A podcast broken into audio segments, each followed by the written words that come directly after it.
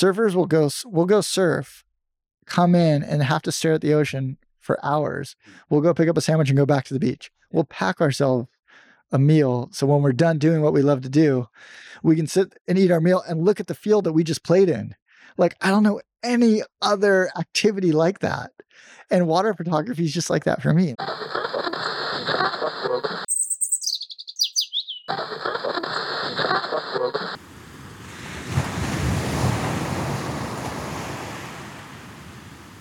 Welcome to Nature Junkie Radio.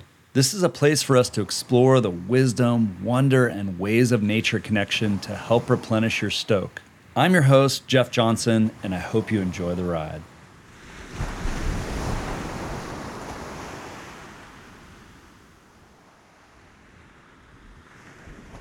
Hello, beautiful humans. If you listen to part one of my interview with Todd Glaser and you're here for more, welcome back. If you happen to click on part two and haven't listened to part one, I salute you for being a rebel. And I also encourage you to give part one a listen for a deeper understanding of Todd's approach to photography and life. In part two, we're going to dive into the making of the legendary book and film Proximity, learn what insights from Todd's life in the ocean transfer back to life on land, managing the weirdness of social media, and of course, how Todd microdoses nature for a very quick refresh on Todd's bio, he's one of the best water photographers in the world, a true nature junkie, and a damn fine human. Let's dive into part two. Let's talk about proximity. I rewatched the film last night with my son, and it's a it's such a beautiful film. Set the table for everyone. Proximity is a, a surf film shot by or uh, directed by Taylor Steele, and follows I think it's eight surfers and and really cool pairings like John John and Kelly, Steph Gilmore, Dave Rastovich, Albee Layer, Shane Dorian, and Craig Ando and Rob Machado in really cool places. And I love it. I thought it was timeless. I thought the theme was cool. The shots are beautiful. It's a cool story. There's it's not just Arrowverse surf porn, which nothing wrong with that. Time and a place for it. but I, I like seeing some of the other texture of what's going on behind the scenes and some of the intimacy and conversations between the characters and epic surfing as well in beautiful locations. What was your role in it? And you made a beautiful book, I know, out of it. But talk, talk about your role in the film and shooting stills and making the book. Oh, thank you. I'm glad you really enjoyed it. I was talking to Taylor on the drive here, funny enough. Taylor so how how did that project come about? Yeah, okay. I guess the the short answer to that would be my role in that project. If you had to give it a title, would be assistant director, creative director, production, and uh, co-motivator with Taylor. but um, the way that happened is uh, Taylor and I have made a couple films together in the past. We made one called This Time Tomorrow, hmm. and we made another one. We worked on Castles in the Sky together, and then we did another one yeah, we'd done a few. And we were both surfing Seaside. I was like, Taylor, I, I really want to make a book. And we made this film called This Time Tomorrow, which is where we chased a swell, that code red swell from Tahiti to Alaska. In seven days, we traveled 17,000 miles and caught that Nathan Fletcher wave in Teahupo'o. And then we chased it to Mexico, then up to California, and then finished in Alaska, kind of paying homage to to the, the journey Mike Stewart did in 1996. I remember and, that one. Yeah so we were surfing seaside and I was like, I was meant to make a book on that project. I never got around to it. And we were surfing. And I was like, man, I really want to make a book. He's like, I want to make a film. He's like, I've made 24 films. I was like, well, I actually shot two projects that were meant to be books and we never went to print on them. We're like, let's go get coffee.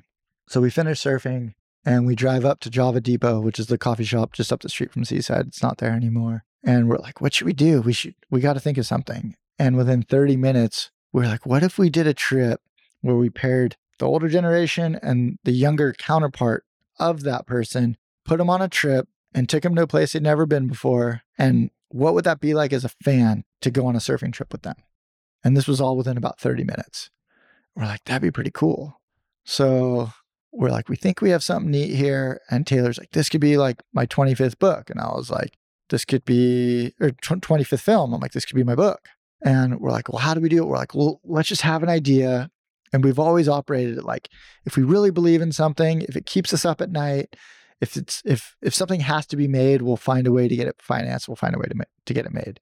So over that cup of coffee, we came up with the concept. We wrote down a list of surfers. We wrote down a list of locations, and maybe 45 minutes into the cup of coffee, we're like, let's see if this is on something. So we call Kelly, and he never answers his phone. He answers his phone.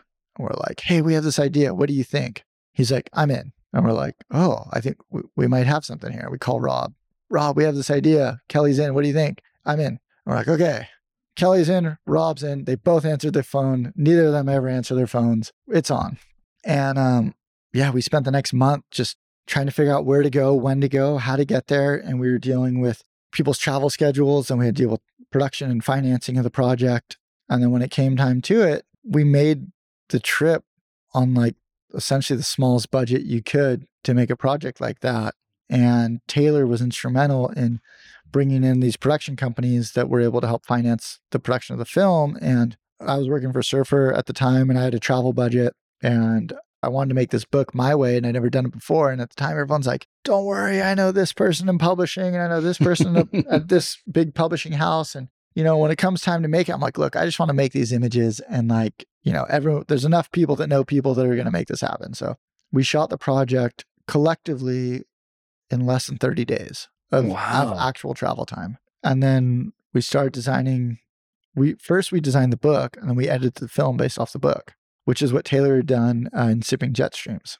I didn't know that. I love the reverse process on that. That's And um, so Taylor was sitting in on the edit, sending me links. I was giving feedback on on the links. Taylor was instrumental in bringing in his core film group. I helped a bit with like the water guys because that's something that that I know really well. But the thing that Taylor's amazing at is bringing people together, and he's always been really good about connecting people and making them feel good. And he's the guy that like we were in the middle of Baja with like Dave Rastovich and Steph Gilmore, and we'd been driving for like six hours. We were trying to find these waves, and they weren't really good. You could tell everyone's just kind of getting, you know, a little hangry and just like they were ready. We'd been in the desert for a while, and he like pulls over and pulls out these speakers and starts making peanut butter and jelly sandwiches. And there's this like moment where we spend like an hour in the desert eating peanut butter and jelly sandwiches, and just like stopped in the middle of the road. But we like we needed that, and that's where Taylor is just so incredible. Outside of his directing, outside of his filmmaking, he re- he's really good at just reading the scene and just understanding hey you know what? We've been pushing a little hard. Let's like scale it back. Let's eat some food. We'll get some chips and salsa. And like at the end of the day we're just we're, all grown-ups trying to like play on toys. Like it's not Yeah. that, like what we're doing is not that important. Yeah.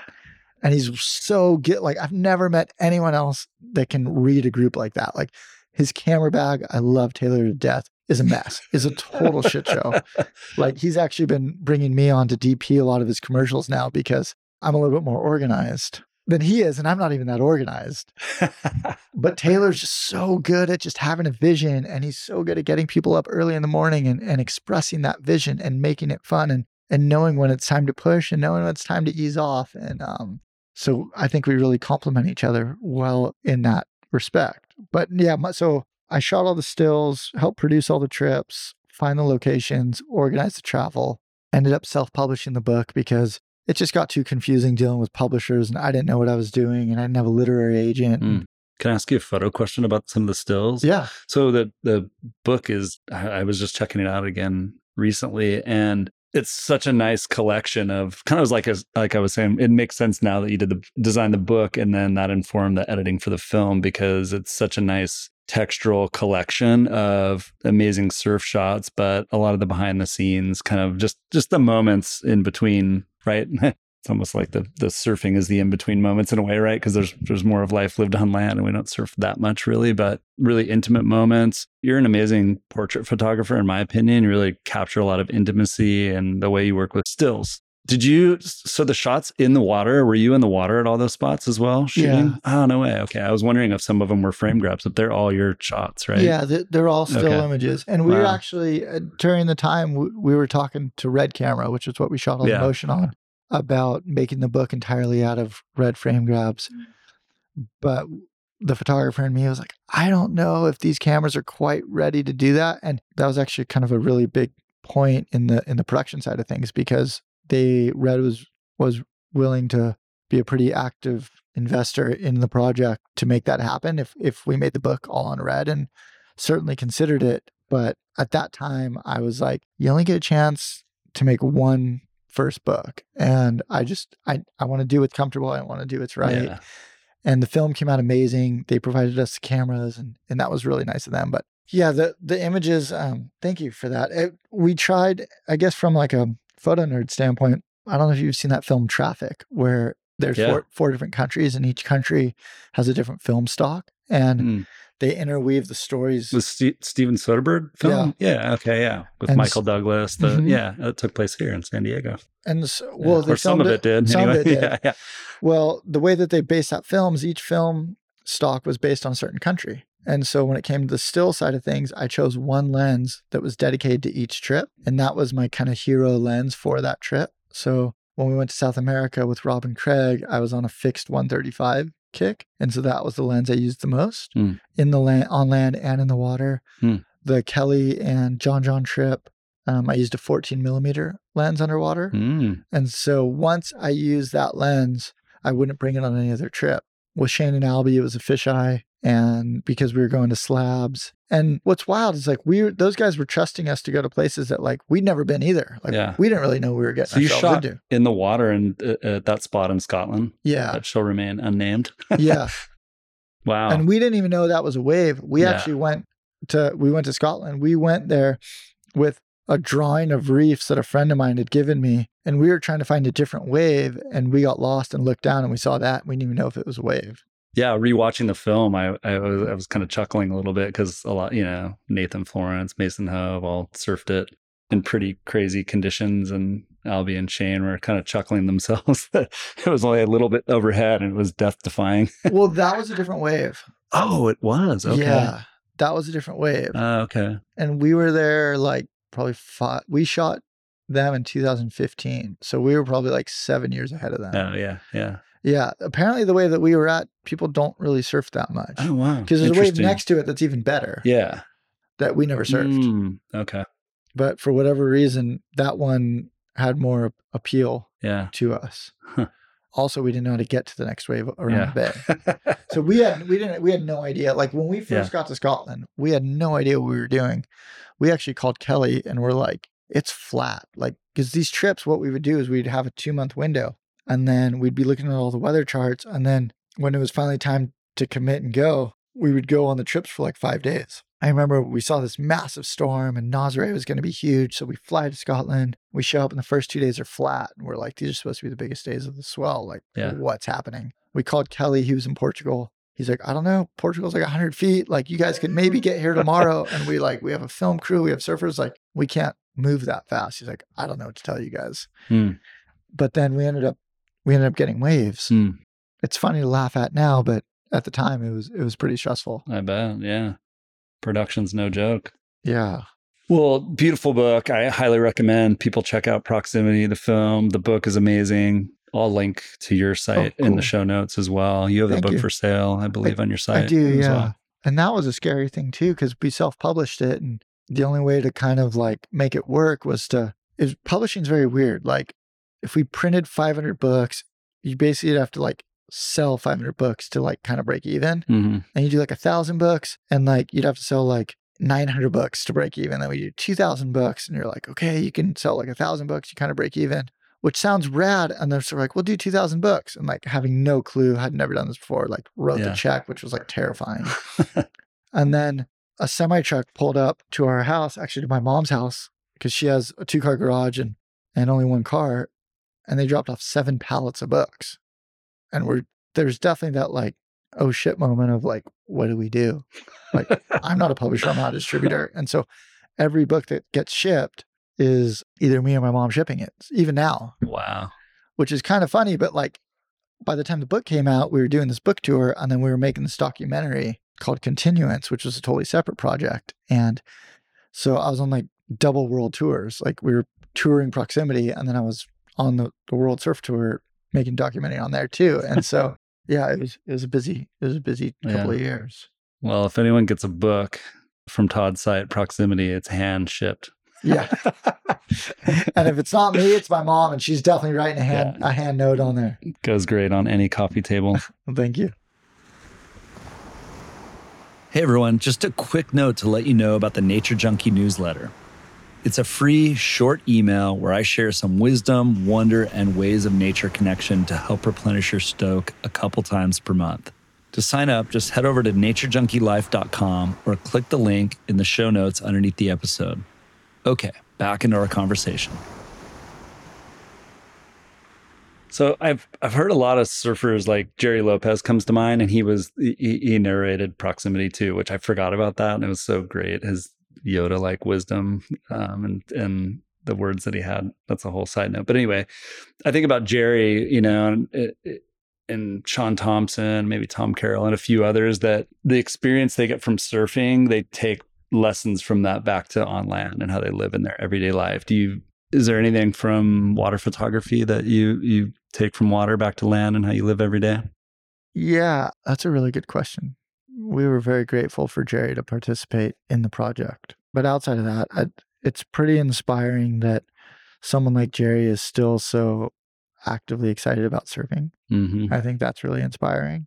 And that he was willing to participate with like little projects like what we do. But yeah, I, I think water photography is a game of patience and persistence. And it's a game of preparedness, but it's also being open to to variable change and being able to, without sounding cheesy, go go with the flow a little bit. Because you can have the best camera and the best lens and the best water housing and all these things, but sometimes it's just not in the cards to make an image that day. And that's okay. Yeah. I think uh, just being being able to I guess I'm just grateful to have something I'm, I'm still so excited to do, whether I'm whether I'm being paid for or not. I'm grateful for that. I, that's something that I don't think a lot of people have in life. They go through these phases. They'll sign up for a marathon and then they finish the marathon. Then they go, well, now what? That that was their goal. I've had goals in photography and and I've reached them, but the goals keep growing and growing. And um, it's not like a greed for goal, but it's I think the fact that there's something that I'm still so excited to do and it's healthy and it's motivating and it makes you see familiar spaces in an unfamiliar way and, and, and share that story is um I'm pretty lucky that I found something like that. I think a lot of people do a lot of soul searching to find that or they use a lot of like extracurricular things to try to tap into that. And the fact that I just need to jump in the ocean and mm. and find that motivation is is is pretty special because mm. I I guess if you grow up in the mountains, you might be able to find that, or if you grow up in the desert, you might see that. Like I said, I, I haven't had that those experiences in the desert or, or in the mountains yet, but the, the ocean for me yeah. is uh it, it's like a constant evolution of inspiration. Like I don't know what other sport. My wife brought this up to me the other day. I don't know what other sport will someone go play football for three hours finish their game of football and sit there and stare at the field for another three hours. Surfers will go will go surf, come in and have to stare at the ocean for hours. We'll go pick up a sandwich and go back to the beach. Yeah. We'll pack ourselves a meal so when we're done doing what we love to do, we can sit and eat our meal and look at the field that we just played in. Like I don't know any other activity like that. And water photography is just like that for me. Like that's pretty I'll funny. go in the water and like sometimes I'll have an extra cup of coffee with like in a thermos waiting so I can come in and while I'm shivering and cold, I can like drink a cup of coffee and observe what it was I just spent two hours doing. Mm. Like I don't know any other play, people to do that. Yeah. And that, that that's pretty cool. Yeah. Buddhist monks, maybe. yeah. monasteries con- contemplating their existence. When she said that to me the other day, I'm like, you're totally right. Mm. She's like, surfers, like, she's like, look at this guy. We were down at the beach. She's like, look at that guy. He just surfed and now he's he has to look at the ocean. Or like we'll go to the market and I know this drives her crazy. We'll go to the market and then I'll be like, Can we drive by the ocean? She's like, The food's gonna like de-thaw. And I'm like, It's not that bad. I'll turn the AC on. but yeah, I, we're pretty fortunate that yeah. something like that is available and it's inspiring us and it and it's free. It's yeah. right there. Yeah. I've also heard you talk about uh, talking about what transfers back into life. I've, I've I've seen you reflect on in other interviews just the enjoyment of the process itself, right? You like making the coffee, putting your housing together, getting together with friends, going whatever the motions are. And I think that's such a good way to go about it because the the moments when we score are so fleeting. There's a lot of life outside of that. Yeah. so it seems like you have that as well. Try to try to make it fun. But I guess to go back to go back to your question, you asked how does that translate into real life or life outside the water? And it's a similar thing. You sometimes you get a call for a for a commercial project and you you know your immediate reaction is, oh, I know how to do this and you know how to do it safely. But then how can you evolve what the safe approach is and make something extra great out of that? Mm. And how do you take those unknowns? How do you adjust to when Yeah. you're on a you're on a set and a light stand falls and it breaks and you're out of light? Do you have an do you have another light with you? Yeah. Hopefully you do. But if you don't, then you gotta you gotta find a workaround. And so I, it's it's taught me to to stay calm in a stressful situation Yeah. how to communicate with clients, how to communicate with people in the in the day to day world. Like I said, at the end of the day, like we're all human. What we're doing in the ocean's not that important. Even if whatever we're documenting is the most important board short of the year, it's not that important. It's it's Mm. it's a pair of fabric. We just want to lead a good example and go into whatever activity that we're doing. Go into it with a healthy mindset and leave Yeah. it with a healthier mindset and and teach others to do that too. Like there's a lot of people that are extremely talented at what they do, but they're not very fun to be around. And Yeah. Yeah. I, I don't know. I'd rather Yeah. I'd rather try to be a good uh, a good role model and and inspire others.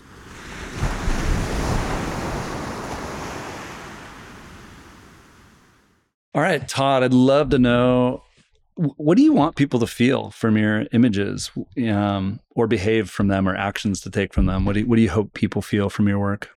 I guess if are we are we talking more like water photography? Is that Any of them. like the focus? Any of them. Um, I hope my images just kind of reflect like the beauty of the water and the beauty of the ocean. Like I hope my images either inspire someone to go out in nature, go find a new wave, go down to the beach, go take some time for them, go see their backyard in a new way. I love making photos locally around our hometown and showing them to friends and them going, I can't believe that's down the street from my house. I've never seen it look like that. And I'm like, well, you just haven't been looking hard enough. I love that. I guess, you know, don't get me wrong. I, I, I love Fiji. I love Tahiti. I love traveling to exotic places, but it's kind of expected that it's going to look beautiful.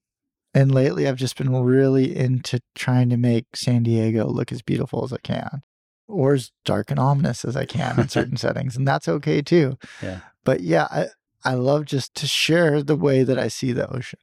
And I've been told I see it a little bit different ways than some other people at times and try to use the tools of the camera to to express that. But um yeah, I don't know. I it's if the viewers of the photos can um can go, wow, I've been there a hundred times and I've never seen it look like that, then that's a that's a success in in my book.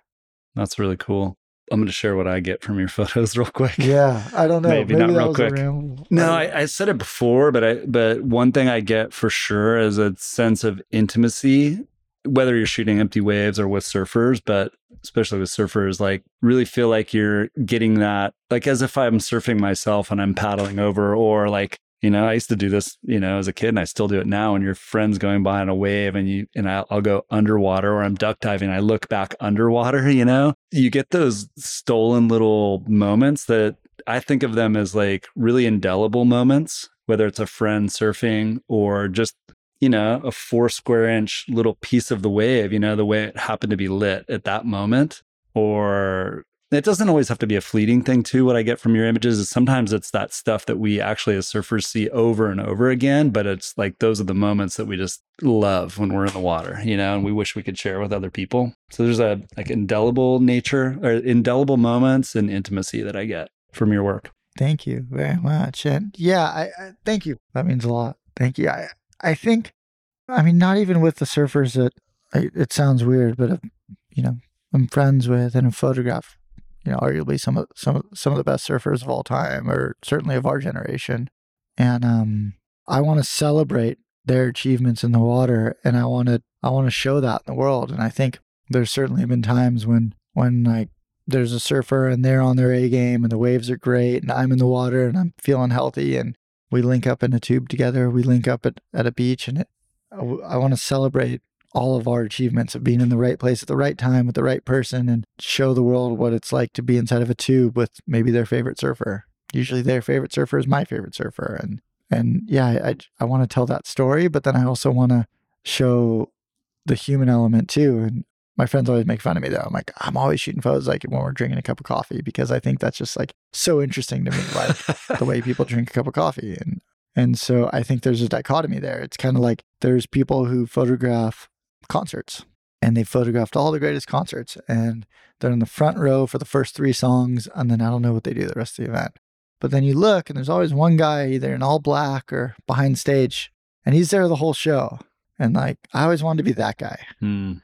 And I wanted to show, yeah, show the concert, but I want to show what it was like behind the scenes, show the guitar tech, show the um you know, all the wires all bundled up Mm. and not be limited to those first three songs. And I hope my images kind of depict that a- Mm. a, little bit and share that. And with that comes a lot of trust from the subjects and a lot of um, kind of out of sight, out of mind. But you have to be present but inconspicuous, and you have to be active but not too engaged. And you know, in the water, you're you're kind of doing the same thing. Like you want to get as close as you can to capture that moment, but you don't want to interfere. And and I think that's a big reason why like I've never been very fascinated with shooting contests because I don't love being around those emotions of extreme highs and extreme lows. like, you know, some of my friends I shoot with are they win contests and they win world titles and they're they're great at what they do. And it's fun when they win and it sucks when they lose, but I'm I'd much rather be down at the beach where there's no winning and losing and you're just in nature and it and it seems to be a little bit more fun that way. And also like when it comes to photography, there's a lot of photographers that don't have access. Like I feel very fortunate I have the access I do and I don't need to show up to a contest to photograph a specific person. Like in a very fortunate situation that can call or text almost anyone I'm relatively interested in making pictures with and and present them an idea. Like in proximity, there was a there's an underwater photo of Kelly that ended up being the cover of Surfer magazine. And I'd been shooting a an automotive campaign the year before and I rented this super wide rectilinear lens and I remember calling Kelly right after and I was like, I have this lens. I don't think it's ever been used underwater, but I just shot the, I was shooting Porsches. I was like, I just shot these Porsches. I'm like, it'd be crazy underwater because we could shoot a tube and it wouldn't get all distorted. He's like, I have just the spot to do that. And so as soon as he knew the spot, he started sending me photos of this place. I was like, okay, he's invested. I'm invested. We're going to make this together. And then actually, he ended up getting a wave and was paddling back out. And John John was on a wave and he ducked over in front of me which is just exactly what you were talking about. Because further up the point, he was like, I was up on the point and I ducked over and I watched John go by me. It was so cool. And so as he was paddling back out, John was already in the tube. And so he ducked over in front of me, which usually is kind of like a no no because that means you're blocking the photo. But he came up and he was like, that was a shot. And I was like, oh man, did we just miss like that shot? But that ended up being the cover of the book and like the headline image of the project because it showed the dichotomy of the two surfers, the dual generations. And at the time, like John hadn't won a world title. Kelly had, had won 11. So there was more depth to that image than just a surfer riding a wave and a surfer duck diving. And um, I owe all the credit to Kelly. And he's he like Rob and John is is they're great photographers and they they understand and they trust the process. Yeah, I mean, I can see how shooting whatever at a a world tour contest doesn't it, it doesn't fit your collaborative co-creative director kind of style and intimacy with the the surfers or the waves kind of like the difference between going to like a, a mega show and then seeing someone at the belly up or a small Yeah. intimate venue you know it just has a totally different feel to it so And there's people that are great at it. yeah There are great contest photographers. Mm-hmm. And like I've made some images at contests that were okay. I'm not gonna say I'm terrible at it, but like it's Yeah. not my passion. yeah It's it's not what I aspire to do. It doesn't make me want to wake up at four in the morning. But it's fun when everything goes right yeah and you're in the corner. but like it's not my preferred choice of of documentation. Yeah. So, you know, segueing off the career thing a little bit. So, you also, your career has spanned, I don't want to say the death of print, but certainly the shutting down of a lot of print, particularly in surf media. You were staff at Surfer Magazine. And a lot of a lot of the listeners wouldn't know anything about this, but that's a huge transition. So so much now is on social media, and we've talked about this in the parking lot before with your wife as well. And I'm going to read a quote about AI from you that really really resonated with me. But I want to talk a little bit about what, what what's your take on social media these days. But to lead in with that, he said, sure, there's an AI that can recreate these kinds of moments, but it's a lot less fun to sit on the computer and push buttons than it is to swim in the ocean and watch nature do its thing. That was the caption from I think it was a photo of a rainbow in the rain shot from the water. Yeah, what's simple question, but not that simple. Like, what's your take on social media these days? It's a good and a bad thing. It's a great tool to connect with people. It's a great tool to share your work in some ways. I think it's really homogenized the way that we see media, the way that we see imagery, because so much of what made a magazine, and I'm not trying to be nostalgic here, but so much about what made a magazine so special, what made a surf film so special, was the scale in which you viewed it. And the first reaction to a magazine you would get is the cover, which means if photo made a cover, it was important enough to be the first thing that, that the viewers saw. When a surf film came out, the films, all the films I've worked on, all the films prior, we always released them. Actually, we, we would do them at La Paloma first, but we would release them in the theater. That way you could see it on a big screen, you could feel the energy. Social media, you're viewing the highest quality of, of imagery and content and sound design and editing and creativity on a phone that's like two inches big, a three or a three inch screen, and that's getting mixed in with content that's being filmed on a phone, and it's supposed to hold the same weight and the same reaction. So I think social media is a great way to show your work and to express it and to, for some, build a following. But I don't think it's a be all end all. I use it as a tool. I don't love it. I try not to spend a lot of time on it. I was talking to a friend about it a couple of winters ago in Hawaii, and he was talking about how there were a bunch of there was a group of guys that were big wave surfers that would take off and go straight, and as soon as they get to the bottom of the wave, they were inflating their vest before they even before they even jumped off because they weren't properly trained and they hadn't they didn't really have the skill to ride the waves that, that they did and the people would have these huge social media followings because they rode big waves and he's like I don't care how many followers you have. He's like, when you're at the bottom of a 50 foot wave, he's like, it's really lonely. and he's like, the people that come back and do it again and again do it because they love it, not because they're getting followers and likes. And that's always kind of stuck with me. And I think that social media, it's frustrating at times. I make images with this 100 megapixel camera and people view them on a two inch screen. and you can't even begin to see the scale of detail until you're printing them at 20 by 30. And So it evaporates in the torrent of images. Totally. Yeah. And I'm totally guilty of it. Yeah, I don't know. Most of my posts are done in the morning. I, I, I don't have a social media plan. I don't I'm not very consistent with it. But at the same time, it's it's hard to look at someone's deepest passionate work and then have it be followed by a meme of like some of an umpire getting kicked in the nuts. And so you kind of have to look at that whole format in that light. Yeah. And it's hard to do. So I, I don't know. I try not to think too much about it, but I also understand that I do have a following and it is a way to I love being able to connect with people. Actually had lunch with a with a girl today who um her dad reached out to me and said her his his a 15 year old daughter who's into surf photography and likes my surf photography and follows it on Instagram. They actually wrote me a very nice long letter saying they were coming into town and, and would like to meet. And we had a really nice lunch and, and I got to hear about what her thoughts are on surf photography and, and it was super cool. And to me that that interaction meant a lot more than a bunch of random likes and and Yeah. um and yeah, I mean I don't know how I don't know how people do the whole dating thing. Like it's just like It's mind boggling. it's mind boggling. Yeah. Like uh yeah, I would that would not be for me. With the swipes and the things and the yeah. I'm like so I, yeah, I, I guess I'm like a either an extreme introvert or just like a people person and old I call it old school, I guess. Yeah. I don't know what the millennial Gen Z or whatever, but like yeah. at the same time, it is a great way to share a message to reach a broader audience, but it is one of several ways to communicate. Yeah. Um, I love an old fashioned slideshow. I'd rather speak to a room of 50 people and have everyone actually be paying attention yeah. than like, I don't know. To me, Instagram seems so self indulgent at times. Yeah. And I've never been on TikTok and I've never done Twitter. And I, I don't know. But at the same time, like when the mood hits you, it's really fun to be able to share a story and have people respond. So Yeah. yeah, AI, oh, ah, it's terrifying. I don't know. Yeah. I still think it's a ways away, Yeah. at least in our space. Yeah. I appreciate those the thoughtful answer and and the complexity of it. There's there's nuance there because I myself I I actually spent took two years off of it and I'm re-entering and I really tried to crystallize kind of wrote myself an article mm. after the two years when I because I was getting I wanted to start an account for the podcast, which even though I've had it for six months, I think I've done like twelve or fifteen mm-hmm. posts.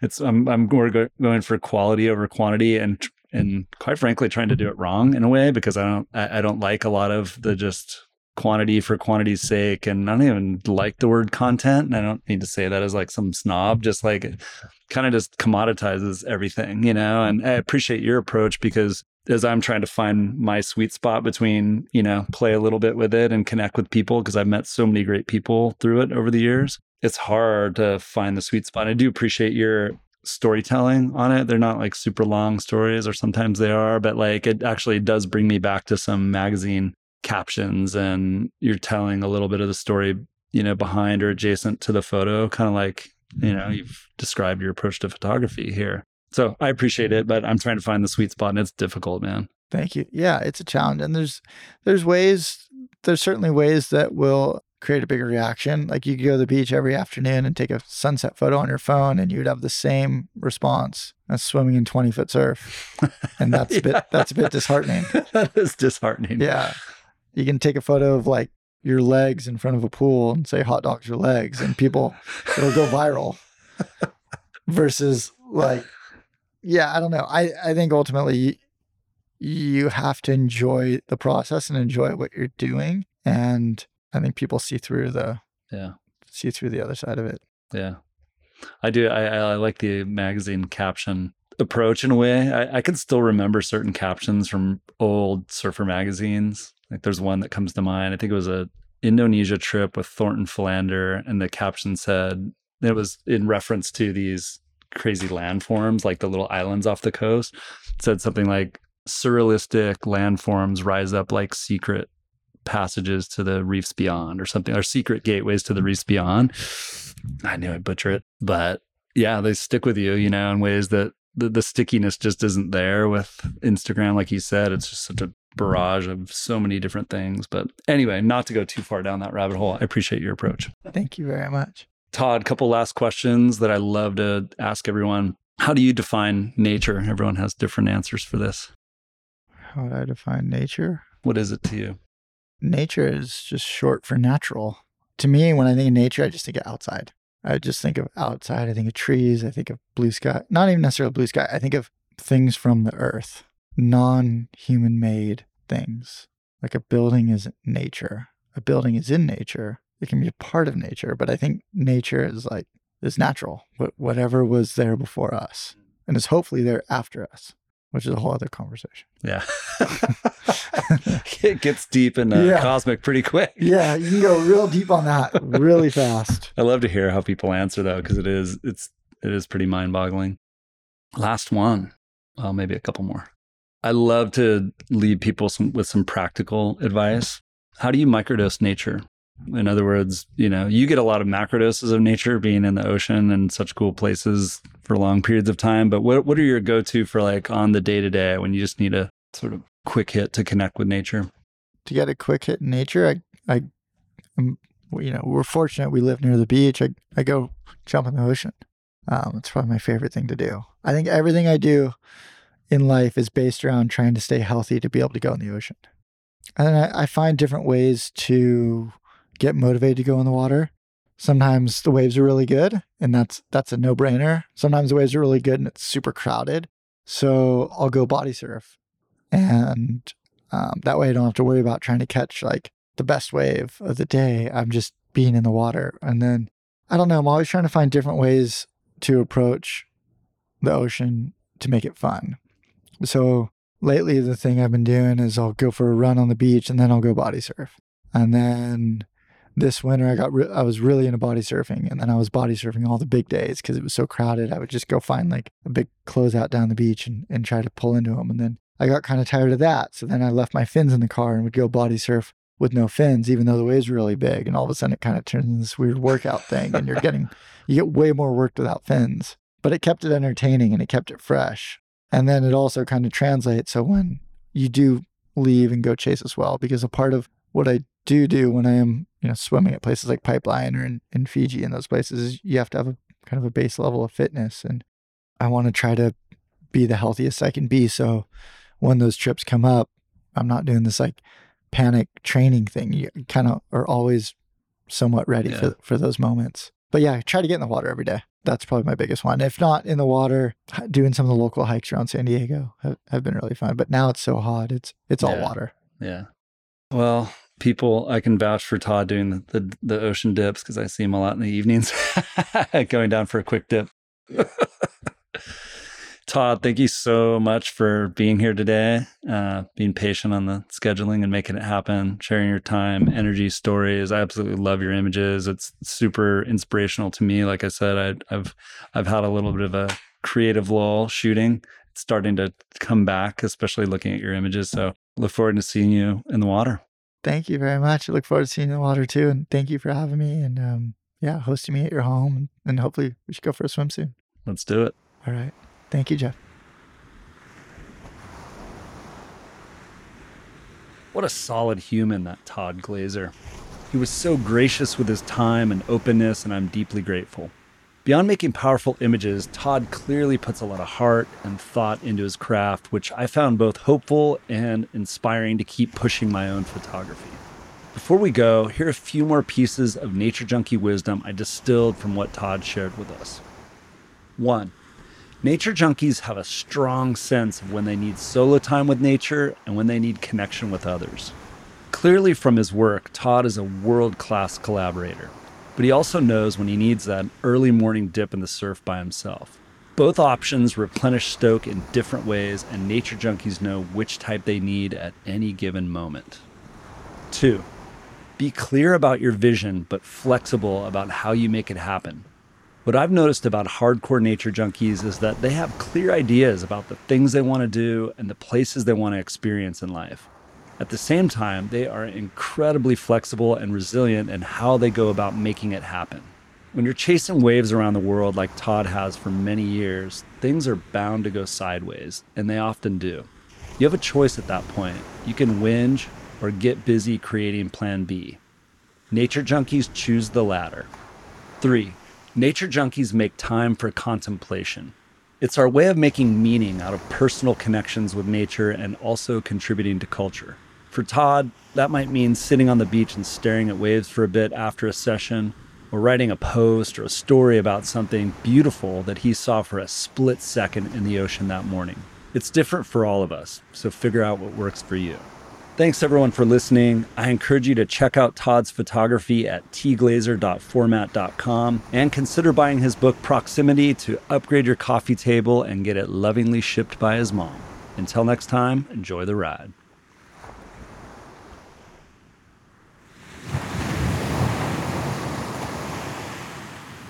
As always, thanks for tuning in to Nature Junkie Radio.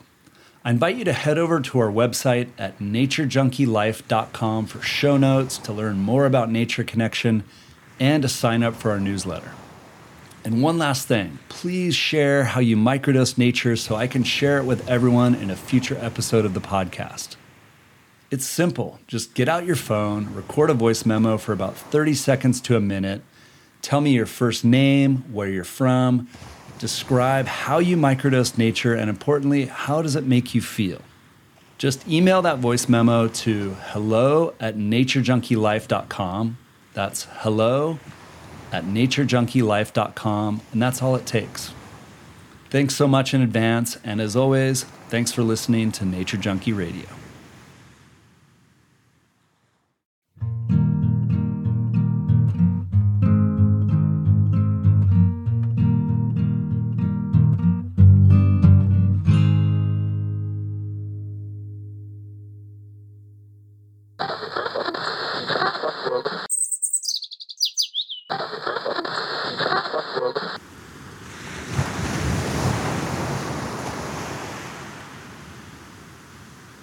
Microdose nature and replenish your stoke.